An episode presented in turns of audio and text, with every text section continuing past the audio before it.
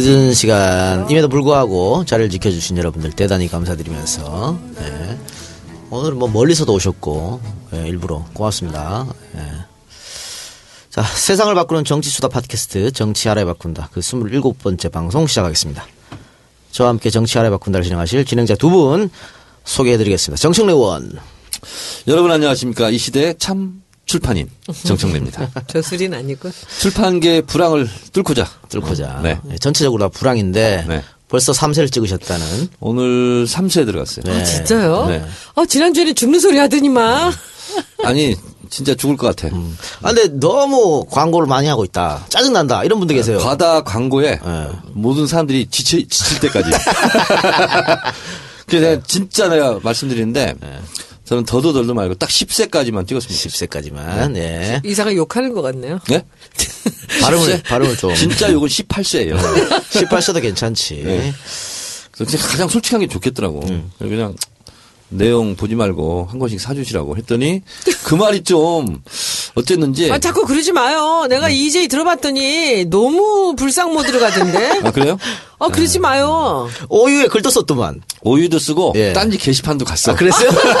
아, 사람이 그러면 안 돼. 책 좀 팔겠다고. 아니 근데 너무 불쌍해 보이면 안 돼. 아니, 댓글에 그래서 진짜 정청래 맞아요? 뭐 그러더라고. 예. 그 푸른숲 출판사에서요 네. 올해 미는 책이래요. 예. 그 저- 푸른숲 출판사가 굉장히 그 대형 출판사고 뭐 좋은- 공지용 좋은- 소설 뭐 예, 이런 데 좋은 다 회사예요. 음. 나왔던 출판사인데 저는 그래서 굉장히 이게 부담이 스러워요. 아, 그런 부담 갖지 말고. 그리고 그 아, 나는 그 왜 왜 새벽 3시면 못 잔다는 거예요? 이상하게 자다 깨는 거예요? 자다 깨기도 하고 음. 그리고 어 잠이 안 와서 공부를 하세요. 아니 그래서 이제 음. 그때 주로 공부를 많이 하죠. 예.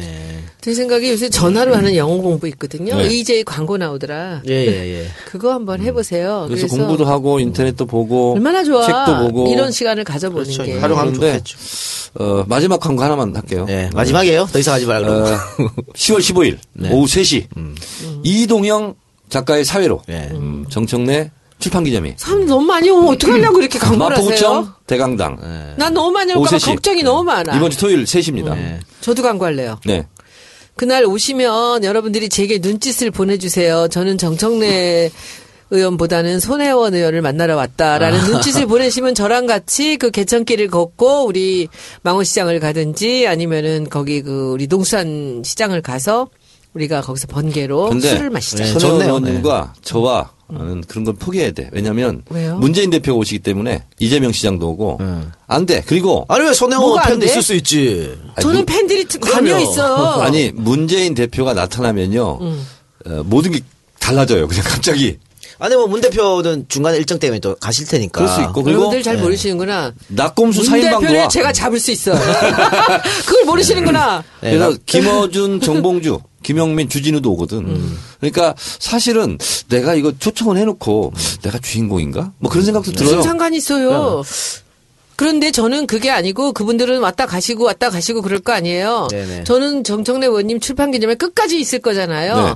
다 끝나고 그때까지 남아 있는 제 팬들만 모시고 가겠다는 그러니까. 거예요. 제가 뭐 그렇게 번개할 수 있죠. 그리고 음. 어, 이 작가는 참 자랑인이 아니잖아. 그래서 네. 자랑을 못하는데 이 작가 책도 그 현장에 오시면 살 수 있고요. 주진우 기자도 와서 살 수 있고 재벌.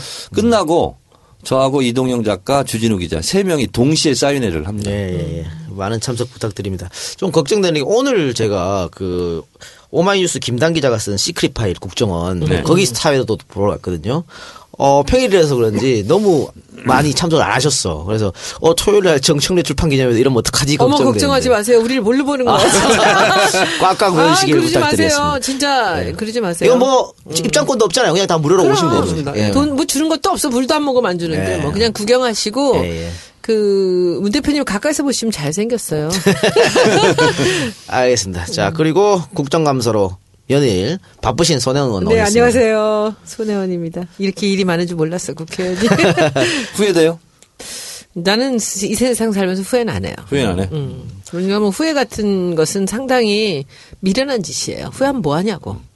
이번에 그때 정청래를 만나지 만났어 말았어야 될 거지. 나를 만난 것은 후회하지. 그- 아니야, 그도 후회 안 해. 어떻게 하겠어, 지금 와서. 못 지금 와서 어떡하겠어. 거. 예. 어. 그냥 이번에 그 이은재 의원이 어, 조희연 교육감에게 MS 뭐 황당 질문했다 그래서 이은재 의원이 아이, 네. 그동안 했던 악행들이 계속 소개되고 있거든요. 미치겠어 나 뭐 연관 검색어 걸리는 것도 진짜. 그래서 아, 우리 진짜. 댓글란에도 다음에 손혜원 의원이 꼭 강남에 출마하길 바란다는 아 그러지 마요. 이, 이 이런 이 국회의원은 좀 더 젊은 나이에 해야 되는 것이고 제가 이제 우리 당 의원들 중에서 잘하는 사람이 있으면 강남 병에 제가 가라 그래서 옆에서 도와줘야지. 근데 그 이은재 의원이요. 그때 닥쳐 사건 때 아, 뭐 닥치세요예요. 배우- 닥치세요. 닥치세요 사건 때 뭐 배운 게 있어야지 정말 창피해. 뭐 이런 거 있잖아요. 아는 게뭐 고- 있어. 그게 고대로 해가지고 본인이 본인을 디스한 걸로 이번에. 이번에 네. 그 혹시 보셨어요? 이 네티즌들이 만든 짤방 봤어. 봤어요? 죽- 죽는 줄 알았어. 편집해가지고 막장 드라마? 어 막장 드라마. 아우 난 너무 웃겨가지고 아이 참. 아난 너무 웃겨가지고 그걸 보고 죽는 아니, 줄 알았어. 요즘- 아니 근데 네. 손혜원 의원님은 좀 분발하셔야 돼. 아니 그러니까. 국감 스타 자리를 뺏겼어. 그러니까 그러니까 요즘 이렇게 국회의원들이 재밌게 해주는 바람에 개그 콘서트가 재미가 없다는 얘기가 있어요. 너무 재밌게 해주고 있어요. 아니 근데 이은재 그분은 제가 봤을 때 하여튼 무슨 조절장애 같아. 음. 걸핏하면 사퇴하세요. 뭐 그러고 야 그러니까 어떤 분들이요. 야 제가 그랬거든요. 근데 이제 패러디 해가지고 올렸어요. 아니 아이폰은 왜 에, 애플에서만 사야 되는 거예요? 그렇죠. 예. 그 독점 계약 아니에요? 그 사퇴하세요. 제가 그래서 패러디 해가지고 트윗을 날렸어요. 그랬더니 댓글로 뭐라고 쓰는지 알아요? 아니 정청래 의원은 국회의원 사용법을 왜 푸른 숲하고 독점 계약한 거예요? 다른 출판사도 좀 판매하겠고. 다른 출판사도 좀 판매하게끔 해야지. 그리고 왜 그 책은 본인 혼자 쓴 거예요? 이래, 이러더니 저한테 뭐라 했잖아요. 전직 의원 사퇴하세요. 지금. 야 정말 그 전직 의원을 사퇴하면 어떻게 나쁜 되는 사람 거야? 같지는 않은데 네. 굉장히 건의적이세요. 음. 그분이 굉장히 건의적이고 그러니까 뭐 국회 이 자리가 어딘 줄 알고 막 이런 얘기들이 계속 이렇게 다른 사람들 멘트에 나오는데 저는 옆에서 들으면서 이게 섬뜩섬뜩해요. 이 자리가 어딘지 어딘데 이 자리가. 높은 자리가 아니야 거기가. 아니 저는요 그 조희영 교육감이랑 이재정 교육감 나왔을 때 저 이제 이제 그 사람들이 잘못한 거 뭐 책을 파는데 어쨌다는 둥뭐뭐 비서진이 뭐 어떻게 했다든 눈물을 먹었다든 이런 얘기 갖고 추궁하는 거는 나는 마땅하다고 봐요. 그런데 이게 서울 시민 100만 이상의 사람들이 표를 찍어준 교육감이에요. 선 출직이잖아. 그렇습니다. 네. 우리가 기껏 5만 표 받고선 당선된 국회의원이 100만 표를 받은 사람한테 그 사람의 정체성에 대한 부분을 갖고 뭐라고 하는 거는 말이 안 되지 않아요? 그러니까 교육감을 건국절이 뽑아준 어떻고 뭐고 이런. 걸 왜 거기서 물어요? 유권자에 대한 모독이에요. 그래서 국회의원 개인이 뭘 갑질하고 권위주의적으로 뭘, 뭐 존중받으려고 하면은 그것은 잘못이지만 그러나 그 대표성 그거는 그분을 뽑아준 그렇죠. 그 유권자들에 대한 예의는 지켜야 되는 거죠. 장관들한테도 민망한 경우들이 많은데 이 사람들은 선출직이잖아요.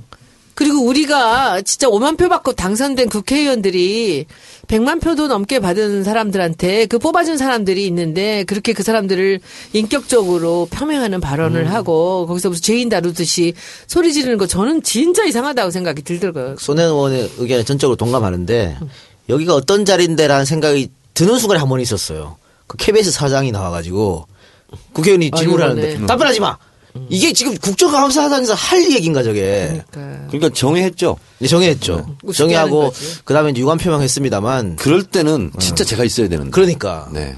너무 안 하면 내가 그런. 때 있어야 돼. 우리는 그 순간 쏘거든. 그러니까 어떻게 네. 써요? 네? 어떻게 써? 쏘는 방법 여러 가지가 있거든요. 고춧가루 말고 그 의사진행 발언. 의사진행 발언 딱 신청을 해요. 손 딱 들고. 그리고 있잖아요. 그런 경우는 뭐라고 막 쏠 것 같이는 보이잖아요. 근데 눈빛만 쏴. 계속 그 KBS 사장만 쳐다보는 거야. 그걸 한 5분 한다고 생각해 보세요. 100마디 하는 것보다 훨씬 더 위력적이거든. 제가 그래서 안행이 할 때요. 누가 뭔 말 하다가 장관이 거짓말을 했어. 순간 제가 발언을 딱 멈췄어요. 그리고 계속 쳐다봤어요. 한 2분간. 음. 시간은 가고. 그러니까 시- 숨죽 야 쥐죽은 듯이 조용해. 그러니까 나중에 민망하니까 위원장이 아, 정 의원 좀 발언하세요. 그래도 아무 말 대꾸를 안 해. 그리고 눈빛만 쳐다봐. 근데 이번에 KBS 사장이 답변하지 말라고 했을 때는 위원장이 그 얘기를 못 듣고 딴짓했었던가 봐요. 그래서 아. 무슨 일이 있었죠? 그 사태 파악을 잘못해서 이제 나중에 정연하고 또 유감 표명하고 그랬는데 공영방송 사장이 국감장에 나와가지고 피감기관이 이런 식으로 국회의원의 질문에 대해서 부하에게 답변하지 마라고 할 수 있나요? 어떻게 되는 거예요? 저는 처음 봤어요. 그거는 있을 수 없는 일이고 그렇죠? 그거는 국회의원 개인에 대한 모독이 아니라 국민에 대한 모독이거든요. 국민의 알 권리를 자기가 뭔데? 그리고 국회의원은 거기 국감장에 나온 사람은 어느 누구한테도 질의할 수 있어요. 그리고 지적해서 하는 거거든. 자, 국장 잠깐 답변해 보시죠. 그렇죠. 예. 그렇게 할 수 있는 거거든. 근데 그걸 제지를 해? 야, 그거는 있잖아요. 국회에서 고발할 감이에요. 그러니까 아마 그 더불어민주당에서도 어 우상원 대표를 비롯해서 강하게 질타한 것 같은데 뭐 다른 또 대책이 있어야 될 것 같아요. 이런 식으로 하면 다른 사람들도 다 와가지고 이런 식으로 할 거 아닙니까? 또 배워가지고 안한 무인으로 그러니까 내 뒤에 대통령이 있다. 새누리당 이제. 들어왔잖아요. 네. 방어해 줄 거라는 생각을 하고 하는 거예요. 참. 그렇습니다. 자, 어쨌든 오늘 1부는요, 이렇게 국정감사 이야기를 조금 중점적으로 논해 보도록 하겠습니다. 아, 본 주제에 들어가기 전에 이해찬 의원이 복당을 했지 않습니까? 네. 근데 얼마 전에 이해찬 의원이 SNS에 일반 당원 복당 관련해서도 글을 하나 올렸습니다. 제가 좀 소개해 드리면요. 민주당에서 탈당 후 1년 미만인 자에 대한 현황을 조사 중이라고 합니다. 지난 총선 시기 일부 불의한 공천 과정 때문에 탈당한 당원들이 많았습니다. 해당되시는 분은 지역 시도당에 연락하셔서 신고하시면 좋겠습니다. 보고 시한은 10월 19일까지입니다. 자, 시- 일단은 10월 19일까지 그러면 어, 탈당하신 분들은 다시 복당을 하려면은 각 시도당에 신고를 해야 됩니다. 이거는 모르고 넘어갈 수 있으니까 꼭 좀 지금 우리 방송을 듣고 계시는 당원 여러분들은 민주당 당원 여러분 전파해 주시면 고맙겠습니다. 그러니까 추미애 대표가 대표 당선 이후에 가장 잘한 정책입니다. 이거는 어, 취지는 1년이 지나서는 음, 복당을 허용하지 않는 것은 해당 행위자들이에요. 네. 탈당해서 무소송당하고 이런 사람들은 엄중한 심사를 거쳐서 받아들일지 말지를 1년 후에 판단해 보겠다는 건데 지금 이 대상자들은 예를 들면 정청래 컷오프에 그렇죠. 항의해서 네. 탈당하신 분들 이런 분들이거든요. 그러니까 우리 당에서는 없어서는 안 될 귀중한 그럼요. 분들이거든요. 그래서 이거는 추미애 대표가 이건 참 잘했다. 그래서 이거는 박수를 한 번이 아니라 두 번 쳐줄까? 자 주세요. 자. 네, 시작. 그래요. 그래서 이분들이 이제 복당이 되면 이분들도 내년에 있을 뭐 예를 들면은 더불어민주당 대통령 경선 후보 네. 과정에 또 참여할 수 있잖아요. 그렇습니다. 그러니까 꼭 필요한 것이니까 그때 화가 나서 너무나 화가 나서 탈당하신 분들은 빨리 복당 신청을 작성해 가지고 복당을 하시길 바랍니다. 자, 그럼 광고 듣고 와서 본격적 방송 들어가도록 하겠습니다.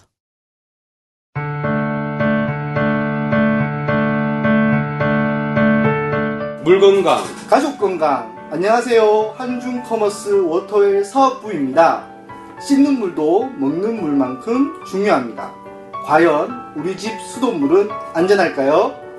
투명하고 맑아 보이는 수돗물에는 염소가스가 잔류되어 있으며 노후된 배관과 물탱크에서 유입된 녹과 중금속 등 각종 부유물이 섞여 있습니다.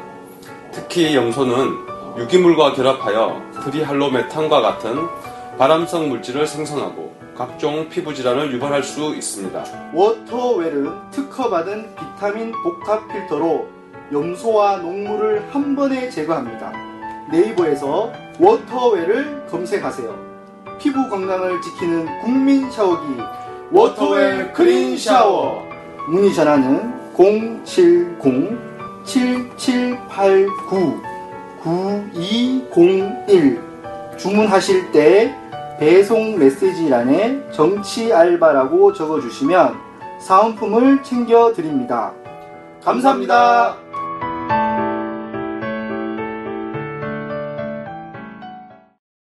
네, 어, 손원이 좋아하시는 워터웰 정수기 광고였습니다. 샤워기 광고. 예.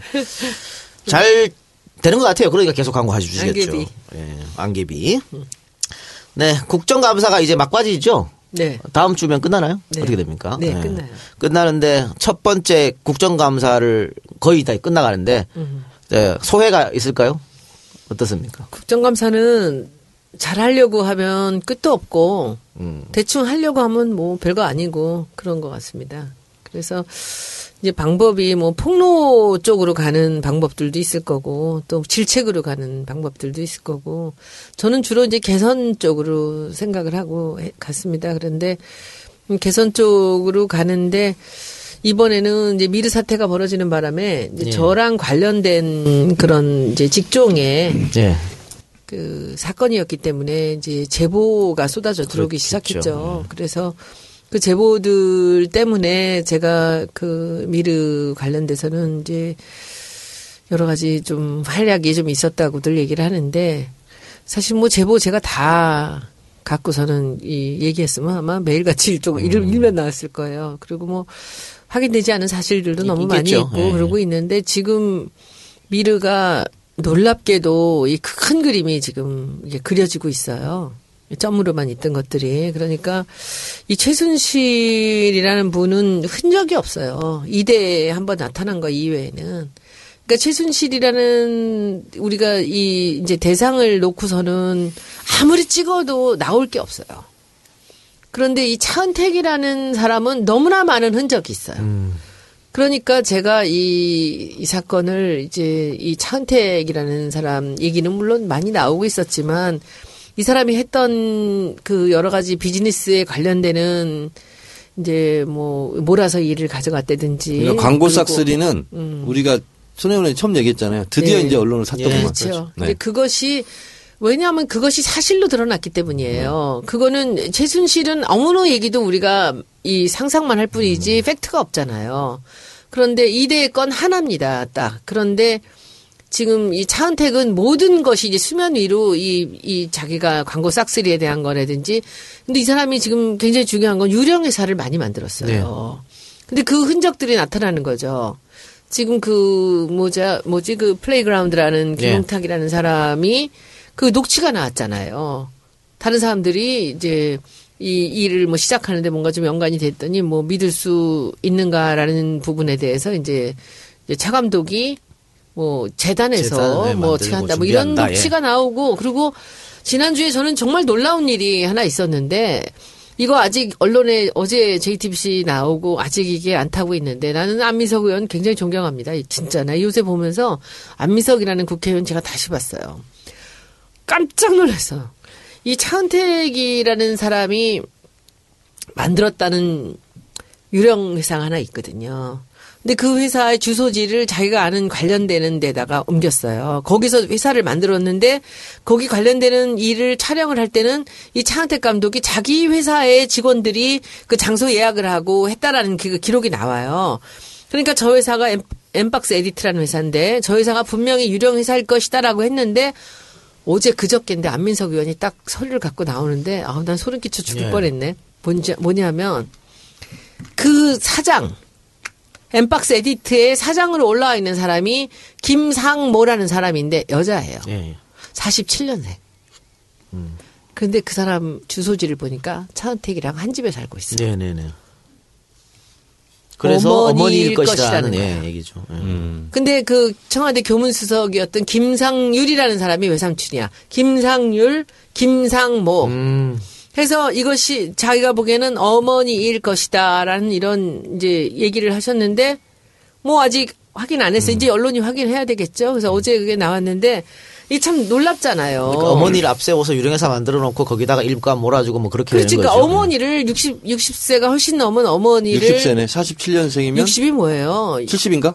70다 되는 거지 지금 40몇 년생인가. 근데 그 어머니를 유령회사의 대표로 놓고 그 회사를 만들어 가지고 거기다 또 일감을 줬다라는 이런 생각이 네, 그렇죠. 이게 정부를 얼마나 우습게 봤으면 이 나라를 이렇게 들통이 날 거라고 생각을 못한 거죠. 하나둘 지금 다 까지고 있습니다. 까지고 있지 하나 둘씩. 최순실 씨 관련해서는 뉴스타파가 보도했는데 이제 보신 분도 있지만 안 보신 분들을 위해서 제가 말씀드리면 내용즉슨 이거예요.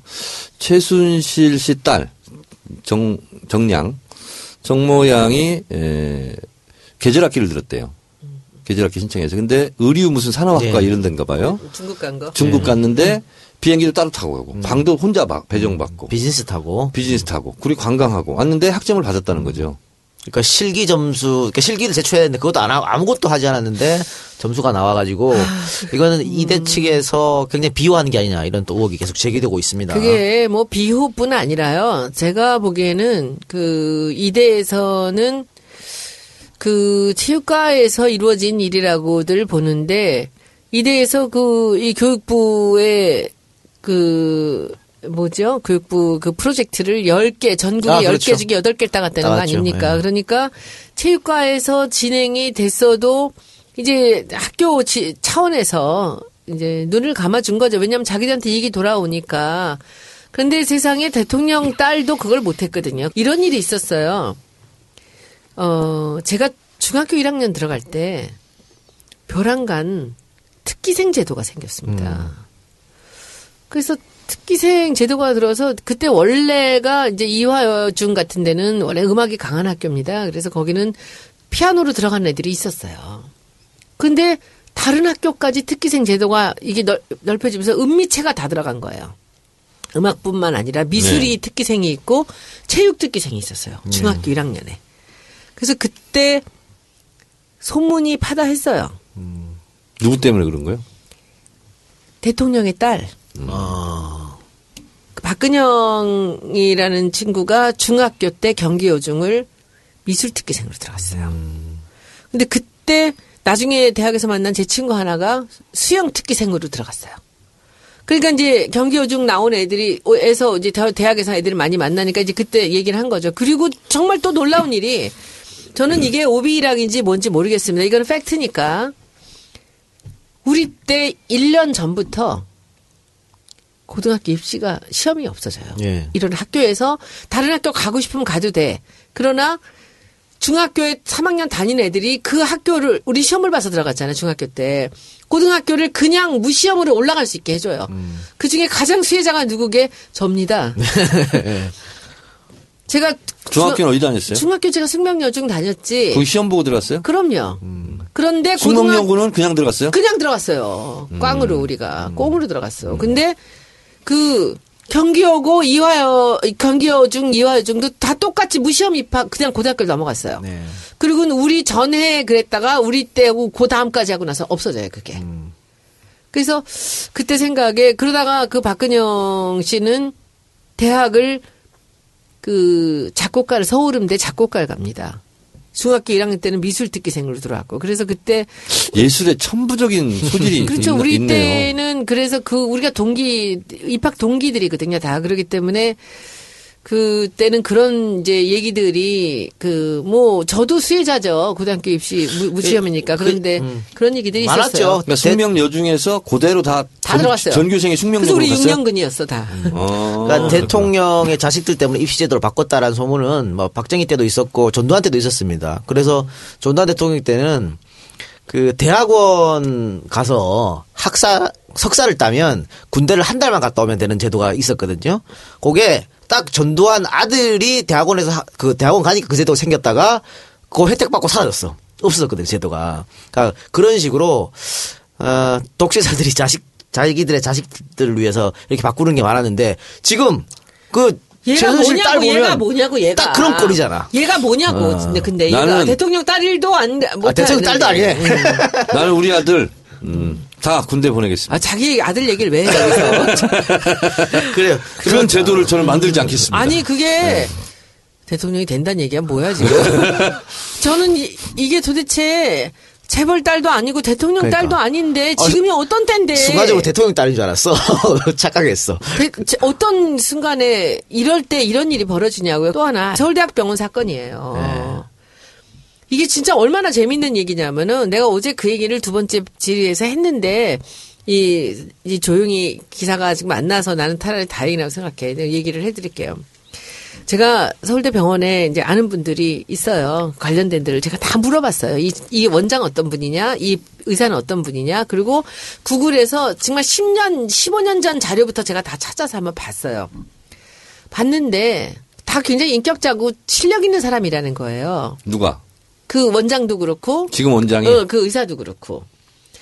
그리고 그런데 내가 기가 막힌 제보를 하나 받은 거야. 뭐라 그러냐면은 서울대 교수죠. 지금. 근데 이분이 저한테 이렇게 얘기를 하시더라고요. 서울대는 수건 사업이 있지 않습니까?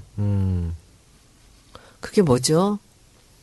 그랬더니 첨단 진료 센터야. 아래 이 병, 이 병원 앞에 이렇게 언덕을 까서 지하로 집어넣는 거죠. 근데 그걸 하는데 지금 예산이 천억 정도가 들어가는 거예요. 근데 서울대 병원이 계속 200억, 300억씩 그 적자가 나요. 그러니까 이 돈을 만들 길이 없는 거예요.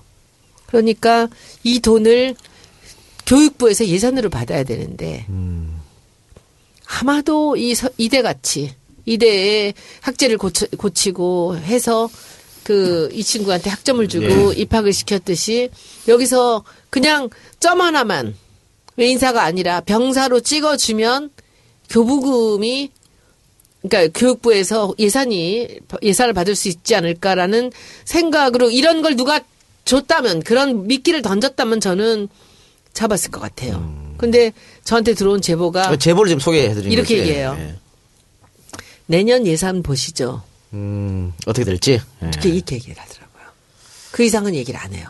근데 수건 사업이 있지 않습니까? 내년 예산 보시면 왜 그러는지 알 수 있지 않겠습니까? 이렇게 얘기를 하더라고요. 그래서 제가 어제 그 얘기를 질의해서 했어요.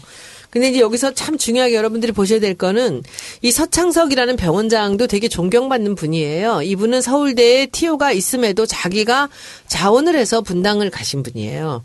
그리고 지금 이제 분당 병원 출신들이 전체를 굉장히 좀, 기- 이제 좀 대세라고 그러긴 하는데 이분이 있고 이분과 이 부원장이 신찬수라는 부원장이 있습니다. 그리고 백선아 교수가 있어요. 네. 그런데 서창석 교수가 2년이 선배예요. 요 두 분보다 입학이. 근데 신찬수 부원장과 백선아 교수는 둘도 없는 친구예요. 근데 백선아 교수는 공부도 잘하고 공부밖에 모르는 사람이었고 신찬수 부원장은 뭐이 놀기도 좋아하고 재주도 많고 이런 사람이었어요. 근데 이 서창석 병원장이 병원장으로 오자마자 바로 신찬수 부원장이 이제 진료 부원장으로 되죠. 그리고는 이 백선아 교수가 오는데 서창석 병원장은 그 서울대 병원의 최연소 원장이죠. 그리고 이게 보통은 은퇴가 가까워졌을 때 그 원장이 되거든요. 근데 너무나 이례적으로 젊은 사람이 원장이 된 거예요. 그러니까 그 사이에 지금 55세에서부터 65세까지 있었던 모든 사람들은 전부 다 밀린 거죠. 네. 그래서 이렇게 됐는데 제가 보기에는 이 세 사람이 중요한 역할이 있지 않았을까라는 생각이 듭니다. 그리고 이 신찬수 부원장이라는 사람의 역할이 특히나 비즈니스 마인드가 있는 사람이고 이 그 조금 이런 어떤 이렇게 의사 진료의 의사로서의 이렇게 훌륭한 부분보다는 이 감각이 있게 네. 마케팅이나 이런 걸 잘하는 분이어서 이분이 어떤 역할을 맡고 이제 병원장과 이 백선아 교수의 역할이 있지 않았을까. 그렇지 않으면 이 사람들은 명예를 굉장히 중요하게 생각하는 사람들입니다. 자, 그런데 음, 백남기 선생 사건을 의혹 중심으로 제가 총정리를 한번 해볼게요.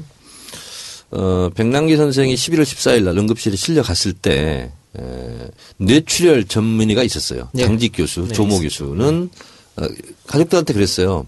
불가능하다. 요양병원 가야 된다. 근데 갑자기 백선아 교수가 등산복 차림으로 나타나요. 그러니까 해화경찰서 전화를 받고 서장 전화를 받고 왔다는 거죠. 근데 본인이 그 수술은 별로 해본 적도 없어. 네. 근데 하는 거죠. 자 그리고 나서 이제 교문위 국감 때 이것이 이제 동영상이 이제 공개될 건데 어 끝나고 나서 이것은 외인사다라는 취지로 계속 설명을 해요. 백선아 교수가. 왜 그랬을까? 그왜 입장을 바꿨을까? 이게 하나 있고요. 또 하나는 교문위에서 어제 에, 나경원 의원과 아, 백선아 교수가 서로 짰다는 듯이 짜고 치는 고수첩처럼 지병이 있었냐 했는데 만성, 경막하, 수종이 있었다. 근데 그거는 제가 백도라지한테 확인했어요. 백도라지 씨한테. 그러니까 한 번도 그런 얘기를 해본 적이 없어요.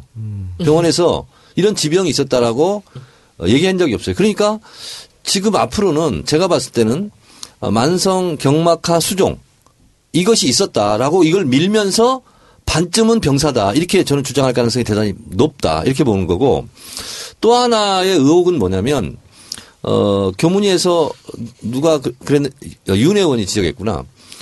어 진료 방문 진료 기록을 보니까 한 달에 1회꼴밖에 안 되는데 주치의가 이래 되는 겁니까 했더니 자기는 국제 회의 참석할 때 빼놓고는 매일 갔다. 근데 방문 진료 기록은 없다. 이렇게 얘기하니까 간호사가 바빠서 이렇게 답변을 해요. 그러면 이건 우리가 다 해명 밝혀야 될 부분이거든요. 그래서 저는 이게 이제 아까 손혜원 의- 의원님은 이제 예산 중심으로 의혹을 이제 제기했는데 제가 봤을 때는 어, 어떤 의심을 저는 지울 수가 없냐면 이미 백선아 교수가 등산복을 입고 나타날 때부터 그래서 또 전문가가 있음에도 불구하고 있음에도 불구하고. 수술한 이유는 뭐냐면 그냥 연장 치료였다. 생명 연장 치료. 왜? 총선을 앞두고 있었거든요. 그래서 분위기가 너무 안 좋다. 이걸 만약에 그냥 곧바로 돌아가셨으면 그럼 총선 때 이어지는 거거든요. 그러면 장례하고 뭐 하고 사람들이 분노하고 그래서 저는 총선 대비용이었을 가능성이 많다. 아니 그게 등산복이고 그 사람이 온 것이 총선하고 무슨 관계가 있어요? 아니죠. 그 조모 교수는 돌아가신다고 지금 진, 진단을 한 거예요. 근데 이분이 해마경찰서장 전화를 받고 부탁을 받고 갑자기 오프인데 온 거예요. 등산복 차리고 등산을 했다는 거죠. 네. 그래 와서 수술을 강행을 해요. 그렇죠? 네. 그리고 나서 아니 수술을 하기 전에 조모 교수가 그러면은 가망이 없다 수술도 할 필요가 없다고 네. 한 거예요. 한 거죠. 그렇게 얘기한 거죠. 네, 그렇게 한 거죠. 그리고 나서 5월 23일 날 음, 지금 이, 이제 이 의심을- 서창석 음. 원장이 부임을 해요. 그리고 주치의를 조기에 퇴임하고 네. 아니 퇴임했다고 우리는 알고 있었는데 주치의를 하고 있는 중이었대요. 하고 있는 중에 서울대 병원 원장을 apply를 해요. 네. 그리고 두 명 중에 한 명이 올라가는 거예요. 그래서 청와대 임명한 거거든요. 그러면 5월 23일 날 그랬다는 것은 그때도 백남기 선생이 오늘 내일 하고 계실 네. 때거든. 생명 위독할 때가. 그래서 저는 이것이 모든 것이 저는 자꾸 이건 생명 연장 내지는 이 사망 진단서 아, 그 조작 얘기 말씀이 네. 왜냐하면 지금 이 사람들은 될 수 있으면은 이 연장을 시키려는 게 이 지금 정부의 시도죠. 네. 근데 그 시도인데 이건 이제 제가 아까 말씀드린 말씀 뭐 이거예요. 이게 지금 여기서 이 서창석 병원장과 신찬수 부원장과 백선아 교수 딱 세 명으로 이루어진 이 사람들의 이 사람들이 왜 거기에 가담을 했냐는 거죠. 아, 그러니까 그거를 음. 예산이라고 말씀하셨잖아요. 저는 총선용이지 않았을까. 그런 측면 두 개가 아, 있- 그거는 당연히 그때 아니 그거는 이 사람들이 이, 이 서창석 원장은 그 총선 이때 안 온다고 그 뒤에 온다고. 아 그러니까 응. 총선용으로 갑자기 돌아가시게 할 수 없으니까 생명 연장을 해놓고 그 다음에는 이것을 이제 병사로 몰려고 하는 것이 아니었을까. 저는 이렇게 생각을 이제 하고. 한참 뒤야. 그렇죠. 5월이기 때문에 그래서 이 사람을 이제 돌아가시지 해서 총선을 않게 치렀어. 아니 돌아가시지 않게 그 사람을 이 생명을 연장을 할 때는 병사다 뭐다라는 생각까지는 못했을 거라고 이렇게 해서 이거를 이- 여기서 안면 몰수를 하고 이 세 사람이 딱 맞춰가지고 모두가 아니라고 하는데 이 이 세 사람만 지금 병사라는 네, 거예요. 저는 백선아 교수가 진짜 전 나쁜 사람이라고 생각해요. 왜냐하면 유족한테 책임을 떠넘겼잖아요. 네. 유족 유족을 마치 부도덕한 사람처럼. 근데 백도라지 씨 증언에 의하면 그 산소 마스크 있잖아요. 인공 호흡기. 그것은 이제 지- 지난번에 얘기했잖아요. 21% 공기 중에 21%가 산수 퍼센트지인데 30, 60, 100을 높여서 투석을 하고 수혈해도 못 받아들인 상태였다는 거예요. 아, 다 그렇게 얘기하고 근데 그거를 그거를 그 상태인데 아니, 어제- 너무 잘할 텐데 그거를 유족 책임으로 몰려 이거는 어제 의사로서 있을 수그 없다고 이윤성 생각해. 교수가 이제 옆에서 기가 막힌 어제 얘기를 해주었는데 어제 그 자리도 또 기가 막힌 자리가 있었어요. 안민석 교- 안민석 원- 의원이 이 백선아 교수하고 이 이윤성 교수 둘을 같이 놨어요. 그래서 마이크에 세우고 옆에 마이크를 하나를 줘가지고 둘을 같이 쓰시라고 하고는 이분한테 다시 한번 묻는 거야. 이렇게 어떻게 생각하냐? 자기는 왜 인사라고 본다. 이쪽에 다 묻는 거야. 여기 자기는 병사라고 본다. 그러면 몇 년도에 입학했느냐, 몇 년도 입학하고 몇 년도 교수가 됐느냐, 딱 겹쳐. 그러면 이분의 수업을 들었느냐, 들었대. 두 분이 뭐 사제지간이라면서. 아니 그 어제 거기서 이제 확인을 한 거야, 들었대. 그랬더니 이윤성 교수한테 물어보는 거잖아, 딱. 제자가 이렇게 대답하는 거에 대해서 어떻게 생각하느냐. 그랬더니 제가 잘못 가르친 것 같습니다. 대답을 했어요. 사람들이 와 웃었지. 이게 지금 이 세 사람만 고립무원에 지금 그렇죠. 있- 아니, 있어요. 전국에 기- 있는 모든 의사들이 다 네. 의사를 하고 있어요. 그러니까. 딱 그 세 사람만 병사라고 있어. 이 세 사람만 병사라고 하는데 제가 네. 그 얘기를 옛날에 모 대통령의 주치였던 사람하고 다시 제가 통화했어요. 아주 가까운 분인데 통화를 했어요. 이거 어떻게 되는 겁니까? 그랬더니 음, 이거는 외인사 맞고 1차, 2차, 3차 뭐 이건 분명히 외인사가 맞는데 그렇게 하는 이유는 무슨 이유가 있겠죠. 음. 그렇죠. 그리고 이 세 사람만이 고립무원에 있는 거예요. 근데 여기서 보면요. 저는 어저께 백선아 교수를 보면서 어떤 생각이 들었냐면, 사이보그야. 음. 이 사람은 대답을 하는데, 내가 이런 표현을 하면 어떨지 모르겠어. 거의 사람이 아닌 것 같아요. 입장문까지 써봤다고만. 그 정도가 아니에요. 같은 말만 계속 되풀이했나요? 같은 말을 계속 하는데 아, 깜짝 놀랄 만한 금 자기 얘기를 하는데 이게 저 사람이 실력 있는 의사라고 그래요. 이, 이 과에 있는 간호사도 그렇게 얘기를 하더라고. 훌륭하신 의사라는 거예요. 그리고 아까 말씀드린 그 수술은 굉장히 쉬운 수술이기 때문에 누구나 다 해도 되는데 자기들이 보기엔 굳이 이 사람이 와서 수술할 필요가 없는데 이 사람을 불러온 이유는 이 사람하고 친찬수 부원장과의 관계예요. 이 상황의 모든 주도권을 자기 사람들이 쥐고 있어야 된다고 생각을 했고 이제 마지막에 그 꼼수로 시- 생각한 게 병사야. 그래서 지금 이 같은 정부에서는 이걸 병사라고 찍어놓고 병사로 우기고 끝까지 나갔을 때 국민들이 아무리 난리가 난리를 쳐도 그냥 넘어갈 거라는 거죠. 근데 여기서 보면 저는 그 백남기 노인 농민의 이제 이 얘기를 보면 이거는 대통령까지 안 가도 경찰청장이나 이런 사람들이 정말 정중하게 사과를 하고 빌고 하면은 끝나는 거 아니겠어요? 아무도 책임진 사람 없죠. 그러니까 원래는 그거조차도 안 하는 이게, 거는 이게 이제. 병사로 하고 그다음에 장례를 치를 거 아닙니까? 그리고 나면 사실 이렇게 시끄러울 일이 아니었어요. 근데 이건 일부러 키운 거야 지금. 그러니까. 저쪽에서. 그러니까 이래가지고 더 감당을 못한 상황까지 온 거죠. 저는 검찰이 뭐 시신 탈취를 하고 부검을 하고 병사로 뭐 나중에 뭐 어떻게 하더라도 그걸 국민들이 가만히 있겠어요? 그럼요. 예. 저는 그것은 국민들이 용납 안 할 거라고 봐요. 이거는 이 싸움은 이미 게임이 끝났다 저는 봐요. 어쨌든 두 분의 저는 의혹 제기가 어쨌든 결론은 하나라고 보거든요. 그러니까 뭐 총선용으로 했을 수도 있다, 또 예산용이다 이러고 가셨는데 결국은 정부가 원하는 걸 들어주고 뭔가를 타내기 위해서 계속 갔다 뭐 이렇게 볼 수 있잖아요. 그러면 연결되는 거라고 보는데. 정부는 원하는 게 있고 병원은 병원대로 원하는 게 있는 거죠. 예. 근데 사실 지금 우리가 인사말 하면서 어, 손 의원님 국감 한- 처음 해보셨는데 그 어떤 소외를 느끼셨어요? 이거 물어봤는데 지금 한 40분 동안 계속 그냥 방송이 쭉 나갔어요.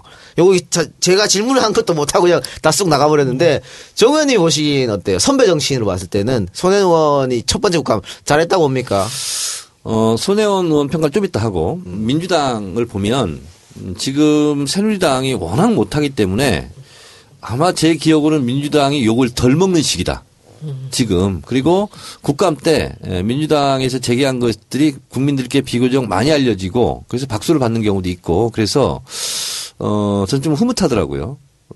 욕을 안 먹는다는 게 아니라 덜 먹고 있는 기간인 것이고요. 손혜원 의원 국정감사 하는 건 제가 이제 누구보다 더 이렇게 예, 예. 관심 있게 지켜보겠죠. 근데 어 이런 경우는 처음입니다. 왜냐하면 국회의원들은 욕심쟁이거든요. 그래서 자기가 뭐든지 다 하려고 그러고 자기가 다 돋보이려고 그러는데 그거를 남을 돋보이게 해주면서 자료를 공유하고 제공한다는 것은 국감 중에서 이것은 드러나지 않는 일이지만 정말 칭찬받을 일이다. 아이고. 팀플레이 자체가.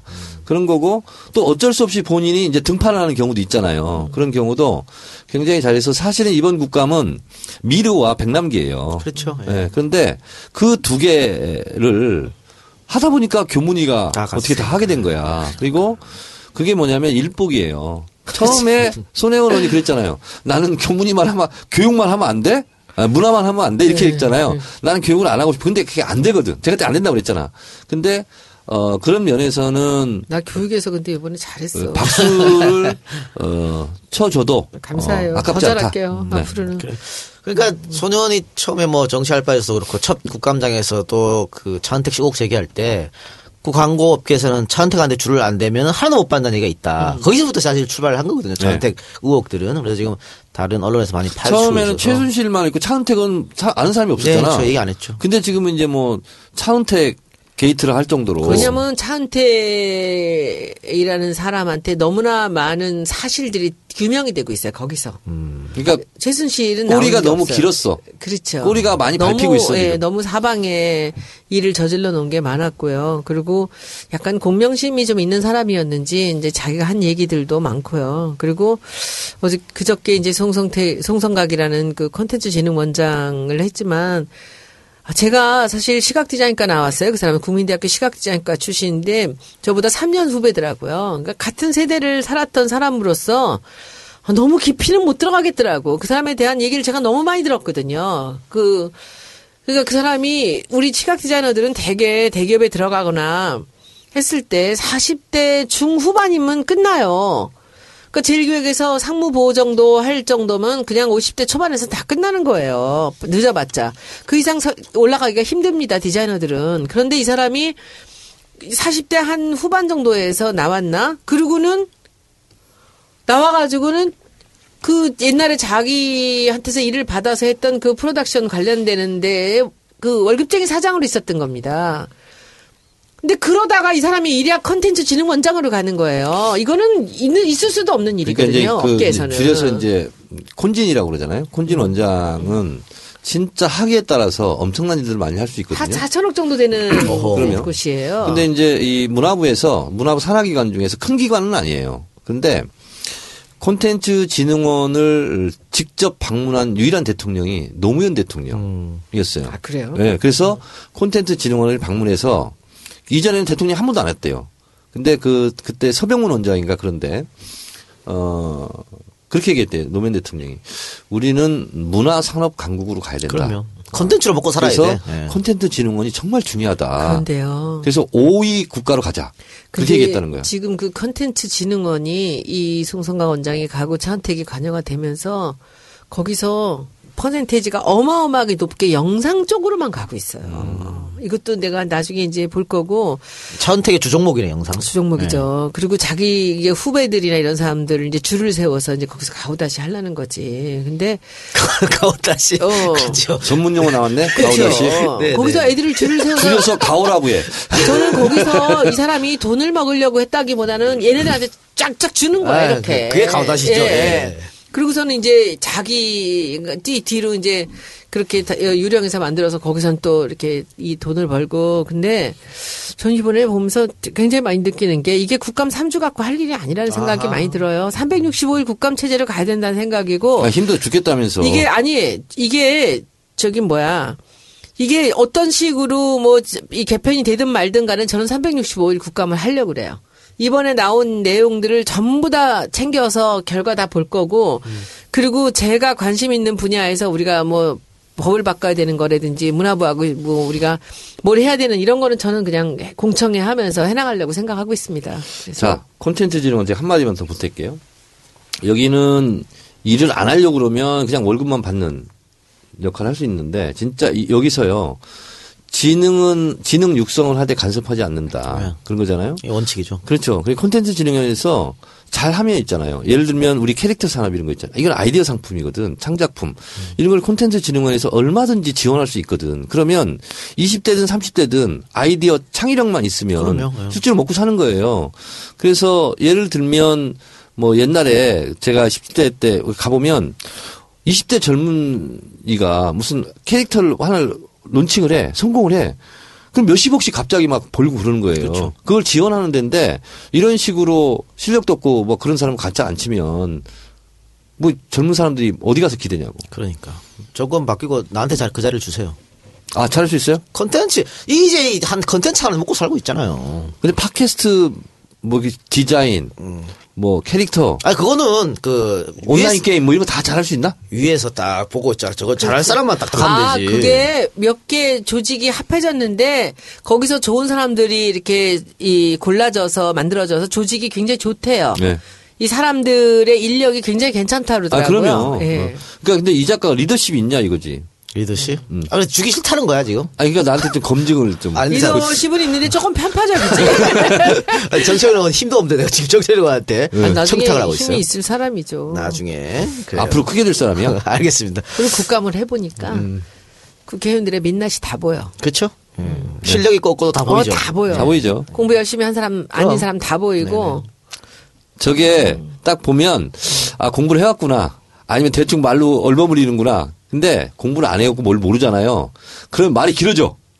이은재 의원이 공부를 안 어려워지고. 말이 어려워져. 그리고 어 전문 용어를 사용하는 게 아니라 거시기 뭐 이런 단어를 많이 사용해. 그러니까 아마 보좌관은 그런 뜻이 아니고 제대로 된 뜻을 이은재한테 써줬을 건데 이 의원이 아니야. 그걸 잘 아니야. 아니에요? 그 보- 그거 알아? 요새 그거 네. 못 보셨구나. 네.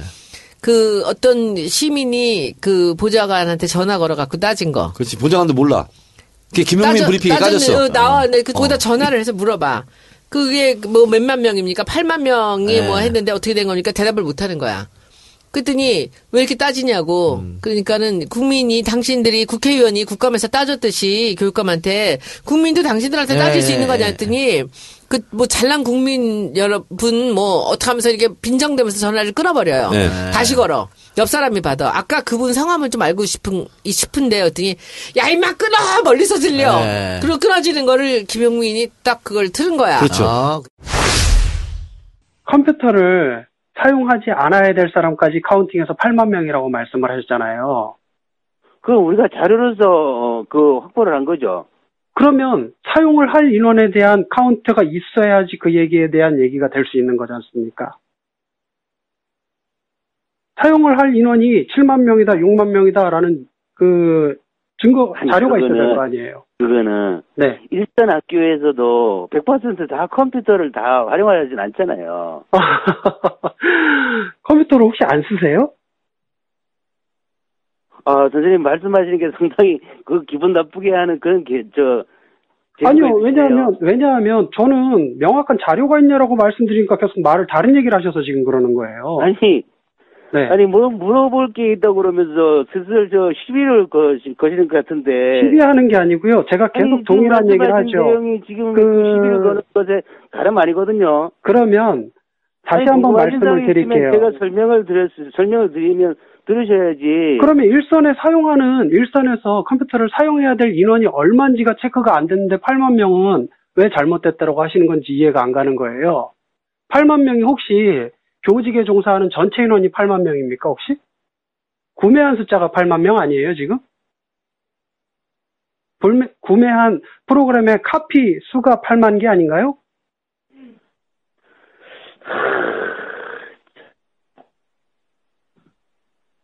제가 혹시 잘못 질문 드리고 있나요 혹시? 아니 질문하신 거니까 따지 따지시는 겁니까 지금? 아, 따질 수도 있죠. 왜냐하면 저는 국민이고 그 국감을 아니, 보면서 한번 얘기를? 해보세요. 제 얘기를 먼저 여보세요? 들으세요. 아니 국회의원도- 모든 게 다 합리화 되진 않습니다. 의원님도 아니, 교육감한테 국민은 소리를 지르고 얘기를 하고 따지잖아요. 근데 저는 왜 못 따집니까, 의원실에? 저를 대변하시는 당신이 분이시랑. 그럼 그 어? 뭐 응? 국민이라는 이름으로 그럼 다른 사람한테 이렇게 아. 취급해도 돼요? 여기다 전화하면 당신, 당신까지 하시는 거예요, 지금? 아니 지금 제가 저, 저 제가 그쪽 분한테. 제가 네. 그쪽 분한테 말로 그런 식으로 인격적으로 뭐 잘못된 얘기 안 경고했죠. 했습니다. 경고요? 예? 제가 당신이라고 점잖게 얘기하고. 경고라고 지금 어? 표현을 하시는 겁니까? 제가 점잖게 말씀드렸잖아요. 사람을 기분 나쁘게 하는 어, 제- 재주가 있으신 것 같다고. 그거는 그쪽에서 말씀을 못 하시니까 그걸 그렇게 받아들이시는 거죠. 제가 지금 뭐 하나 변하고 말씀드린 거 있어요? 계속 똑같은 거 질문하는데 대답을 안 하시잖아요. 아이고 됐습니다. 그 영명하신 국민님께서 말씀하시는 거 저는 너무 무식해서 모르겠습니다. 끊겠습니다. 아, 무식해서 모르셔서 지금 이런 문제가. 연수입니다. 여보세요? 예, 여보세요. 예, 좀 전에 전화 통화를 했는데 그 전화 받으신 분 누구세요?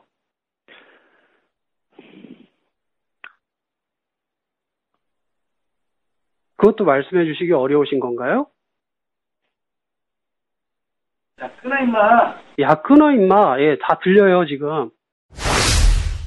무례하게 대답을 하더라고요. 그래서 아 이거는 그 이 실수도 그쪽 실수도 좀 있을 수 있었겠다는 생각이 들어요. 그리고 네. 그렇군요. 이 양반이 해명을 너무 많이 하려고 하니까 더 이상했어. 더 이상해졌죠. 해명도 국감장에서 있는 일이 왜 이렇게 떠돌아다니는지 네. 말이 안 모르겠다. 되는 소리지. 그러면 비공개 밀실 그렇지. 국감해야 되나? 아, 밀실 단식에 이어서 밀실 이게- 국감이야? 이게 정보이야 있잖아. 여기가 정보이? 이- 말을 저- 하면 저- 할수록 실수하는 것 같아요. 정 의원님 이게 보니까 이 국감을 하면서 보니까 상대방이 이제 질의 하면 대답이 나오잖아.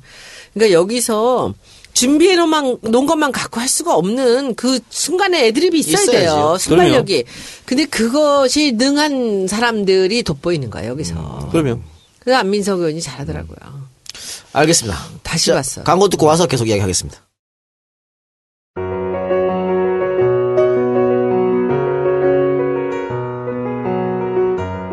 안녕하세요. 요즘 중고차 고르기 참 힘드시죠? 이 차가 얼마에 사야 맞는 금액인지, 장고장은 없는 건지, 또 차 사고는 어느 부위인지 꼼꼼히 따져보고 사야 하는데, 일반 소비자분들은 잘 모르시잖아요. 하루 이틀 타고 마는 게 아니니, 내 가족, 내 안전을 위해서 저 고현우한테 한번 믿고 맡겨주세요. 요목조목 다 따져보고, 신경 쓰실 일 없도록 애프터 서비스도 끝까지 책임지겠습니다. 저 믿고 전화 한 통 해주세요. 010-3949-3336 010-3949-3336 내 차 팔 때도 24시간 전국 어디든 달려가겠습니다. 이상 고현우 중고차였습니다.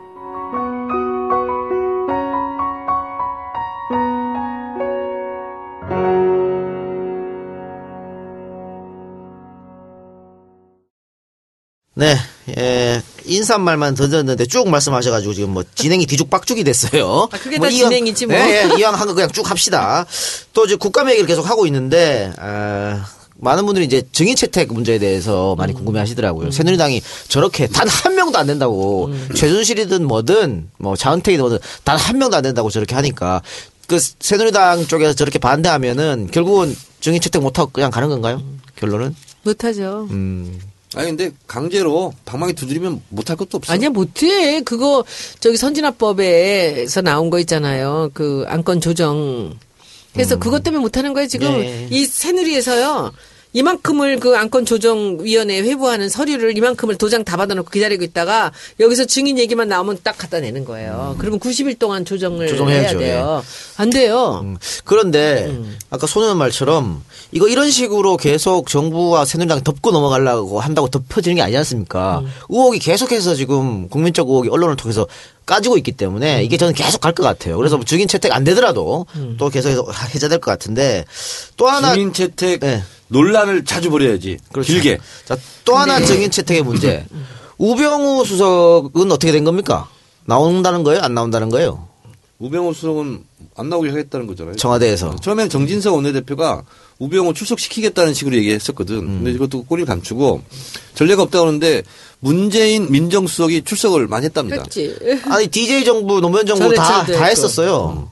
그러니까 기자들이 다시 그렇게 물으니까 그때와는 다르다 이러고 뭐가 지금 달라? 그러니까 전혀 앞뒤 안 맞는 말을 하고 있는데 증인들 둘 나와도 옆에서 보면 그냥 그렇게 그냥 사이보그 같이 모르쇠로 일관하면은 뭐. 오나 마나야. 네. 그래도 또 또 가서 뒤 흔들기는 뭐 국회의원들이 잘 흔들던데 우리는 그 사실 이기동 원장님 같은 그런 증인이 나오시면 굉장히 좋죠. 근데 사실 이런 데 나오는 사람들은 그렇지 않아요. 그래서 음. 그리고 증인 채택이 안 됐지만 우리는 새누리가 들어오지 않은 그 일주일 동안 정말 많은 일을 했습니다. 그럼요. 그때 많은 것들이 밝혀지고 그때 또 기사가 안 되고? 된 적. 그러니까 이런 이제 그걸 거기 패착이었다고 생각하는 거예요. 나갔던 게 네. 바보들이지. 그러니까. 그러면 장관들만 죽어나는 거야. 방어도 안 자기가 되고. 거기서 의장을 사퇴 못 시키면 죽겠다고 했으면 죽어야 되는 거 아니에요? 그, 래서 제가 난 왜 저러는지 몰라. 그래서 제가 그랬어요. 방청객 빵 터졌네. 그 죽겠다고 그랬잖아. 사퇴 안 시키면 자기가 정치인이 아무리 거짓말을 잘한다지만. 표현대로 한다면요 음. 살인 의도를 갖고 있는 거예요. 정세균 회장을 죽이려고 했던 문재인 대- 대표가 한강에 빠져 죽자.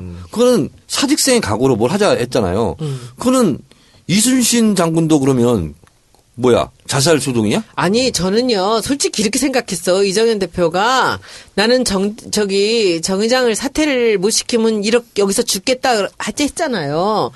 난 이 사람이 여기서 정말 죽을 때까지 이걸 굶고 있으면 어떡하나 생각을 아유, 했다니까. 그럴 리가 있습니까? 근데 웬걸 세상에 일주일에 그렇게 그 휠체어를 타고 오일. 아이고 오일. 정말. 네. 근데도 그냥 딱 입씻고서는 저는 그래서. 국감 끝나고 손혜원 의원이 음. 어, 5일간 단식을 해- 해봤으면 좋겠어. 그래서 이정현과 비교를 해봤으면 좋겠어요. 아유, 감히 얼마나 쌩쌩한가. 대표하고 내가 그 비교를 하겠어. 하고 싶어 다이어트. 다이어트. 네, 서혜원이 그 방금 어 중인 채택 돼봐야 모르쇠로 일관하고 똑같이 뭐 기계적으로 대답하면 뭐 소용없다 말씀하셨는데 이번에 그 정경련 이승철 부회장이 오늘 나왔죠. 오늘이죠 국감 나와가지고 계속 지금 뭐 수사 중이라. 대답 못합니다. 녹이처럼 계속 그 말만 계속 그. 말해요. 계속. 그건 황, 황교안식. 예. 황교안식 발언이죠. 아니 답변이고. 그러면 이럴 거면은 국감장이 뭐하러 나옵니까? 이거 이거 좀 뭔가 제지가 있어야 되는 거 아니에요? 제재가? 그러니까 소리 지르고 달래고 다 해봐도 안 돼. 그래도 안 돼요? 계속 똑같은 데다 안 하고. 돼. 그러니까 막 쉽게. 이 손흥민이 헛다리 전법 있잖아. 이런 것도 막 써보고 하거든요. 음. 어. 근데 그냥 가만히 서 있으면 어쩔 수 없어. 아니 그러니까 이거 본인이 아이디어 냈다고 했는데. 근데 그 중에서 네. 이제 하이라이트가 하나 있었잖아 이번에. 네. 그 아, 나 우리 간사님. 도종환 도종환. 간사님. 네, 도정환 간사였죠. 그 문화예술위원회 그 끝내주는 제가 우리 업계에서 제가 제보를 받았듯이 이분이 문화예술인들한테 제보를 받으신 블랙리스트? 거예요. 블랙리스트. 9473. 블랙리스트는 우리 저 2부에 준비돼 있거든요. 알았어요. 자, 뭐막 다 할라 하지 마세요. 블랙리스트는 해요. 거기에 대해서 정말 그거 요새 이번에 아주 대단했어요. 그게 왜냐면 증거물이 나왔잖아. 네. 회의록이 사기친 회의록이. 아, 박병원 경총회장의 발언 그 얘기 하시는 거죠? 네. 그게 어, 녹취록이 있었는데 이번에 국정감사장에서 그걸 내라 그랬더니 그거 싹 빼고 빼고 냈는데 원본을 갖고 있었어. 그렇지. 어, 이 그게 참 기가 막힌 거지. 그래가지고 원본하고 비교를 했더니 자기가 불리한 걸 다 뺀 거야.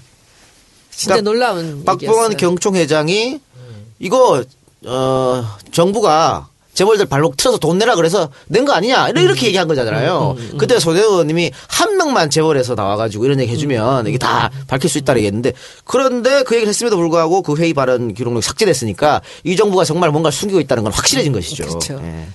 그래가지고 그 때문에 난리가 났었는데 거기서 이제 승기를 확 잡은 거예요. 도종환 화이팅. 잘했어요. 그래서 지금 이 정경련에도 불똥이 튀어가지고 정경련 해체에 대한 이야기가 지금 많이 공론화되고 있습니다. 그래서 30대 대기업 중에서도 한 네다섯 개 기업이 어, 발을 빼겠다 이런 얘기를 하고 있고 아, 근데 전경련은 네. 말 그대로 전국 경제인 연합회잖아. 근데 뭐 경제인 아닌 사람이 있어? 대한민국 국민 중에서? 그렇죠. 그거 뭐 없어도 돼요. 없어도 전경련. 됩니다. 네. 예, 필요 없는 집단이고 세종문화회관은 공식적으로 탈퇴 이야기 했답니다. 그리고 지금 서류를 제출했고 아마 계속해서 이런 일이 벌어지지 않을까 싶은데 또 하나는 이, 이 미르 재단에서 사실은 그 800억 가까이 모은 돈 이거 말고도 앞으로 계획이 한 500억 더 모을 계획이 있었다 그래요? 그 그러니까- 기업들 돈을 네. 그냥 거의 자기 돈으로 알고 있는 거지. 뭐 영원히 자기들이 지금 집권을 할 거라고 생각했을까요? 겁도 없을까요? 아, 어떻게 참. 이런 일이 벌- 벌어지는지. 근데 예. 저한테 어떤 분이 심각하게 물어봤어요. 의원님 내년 대선 못 치를 수도 있어요? 지금 그런 얘기가 시중 좀 돌고 왜요? 있어요. 그랬더니 박 대통령이 계엄령 선포하고 네, 대선을 전쟁. 없애버릴 거라는 어, 거야. 그리고 진짜 전쟁이 날 수도 있는 거 아니에요? 그래서 분위기가 그렇게 간 것 같아. 국민들은 이미. 그러니까 지금 하는 거 보면 막무가내잖아요. 막무가내. 그래서 그런 일이 있지 않을까 우려된다는 얘기도 있습니다만은 그만큼 이 정부가 또그 소통이 잘 되지 반대되는. 얘기도 있어요. 네. 아 임기를 다 못할 수도 있다. 음. 아 그래요. 그렇군요. 알겠습니다. 그러면은 27회 방송은 여기서 마치고 28회에서 뵙겠습니다. 28회에서 아까 그 도정환 의원이 맹활약했던 그 이야기도 좀 해주시고 사실은 저는 그 기사를 보고 야 진짜 이 정부는 막 가는 정부구나. 어떻게 그 블랙리스트를 딱 만들어가지고 아무것도 못하게 만들 수가 있지? 그거요. 예. 이명박 정부 때부터 있었어요. 그러니까 독재자들이 하던 거 아니에요, 그거. 그것은 키워드 분석대. 알겠습니다. 28회 방송 잘 들어주시기 바랍니다. 자, 27회 두 분 고생하셨습니다. 네, 네, 감사합니다. 안녕히 계십시오.